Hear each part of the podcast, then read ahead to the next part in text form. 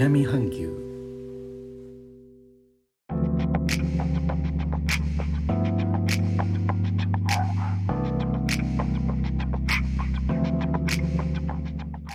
インドネシアから高野です。日本との間約6000キロジャワ島中部の古い都ジョクジャカルタからお送りしております。日本とは一味も二味も違う東南アジアのライフスタイル声でお届けします。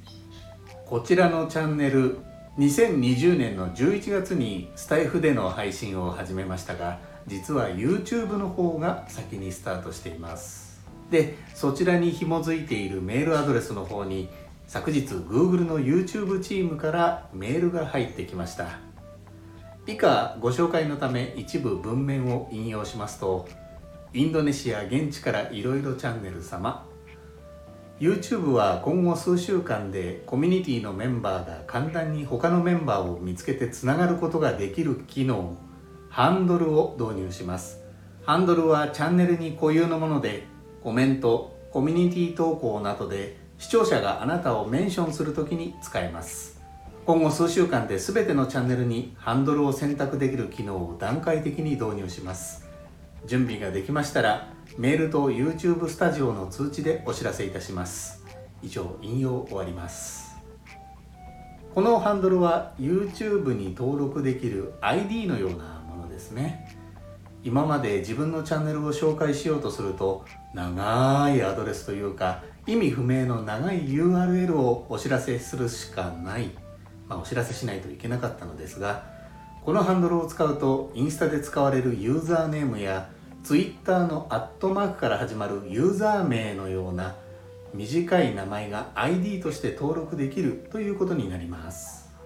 ですのでハンドルを導入した後のチャンネル URL は末尾が意味不明の文字の羅列から登録した任意の文字にまたショート動画にもハンドルが表示されるので誰のチャンネルなのかはっきり認知されやすく交流が進むと YouTube は見ているようです。一方ハンドルとして登録できる文字の組み合わせは早い者勝ちのようですので先に登録されると重複を避けるため後の人は別のものにしないといけないといったことも想定されます。2022年11月14日までにハンドルを選んでいない場合 YouTube が自動的に割り当てますが YouTube スタジオで変更が可能とのことです。今日10月20日現在私のチャンネルではまだハンドルの設定はできませんが YouTube チームからのお知らせ待ちたいと思います。ということで改めまして皆さんこんばんは高野です。お元気ですか？お元気。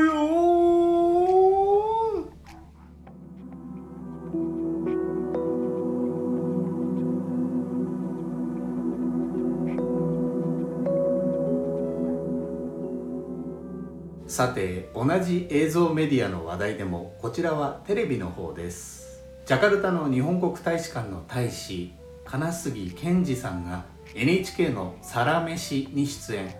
大使飯をはじめインドネシアの食も紹介されるそうです。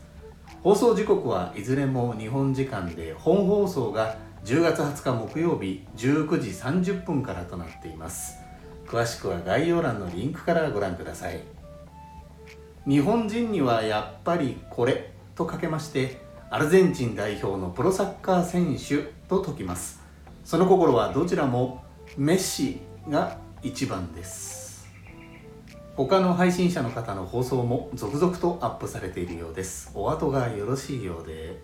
最後までお聴きいただきレターコメントもいつもありがとうございます。インドネシアから高野でした。それではインドネシア語でのご挨拶またお会いしましょう。参拝順払き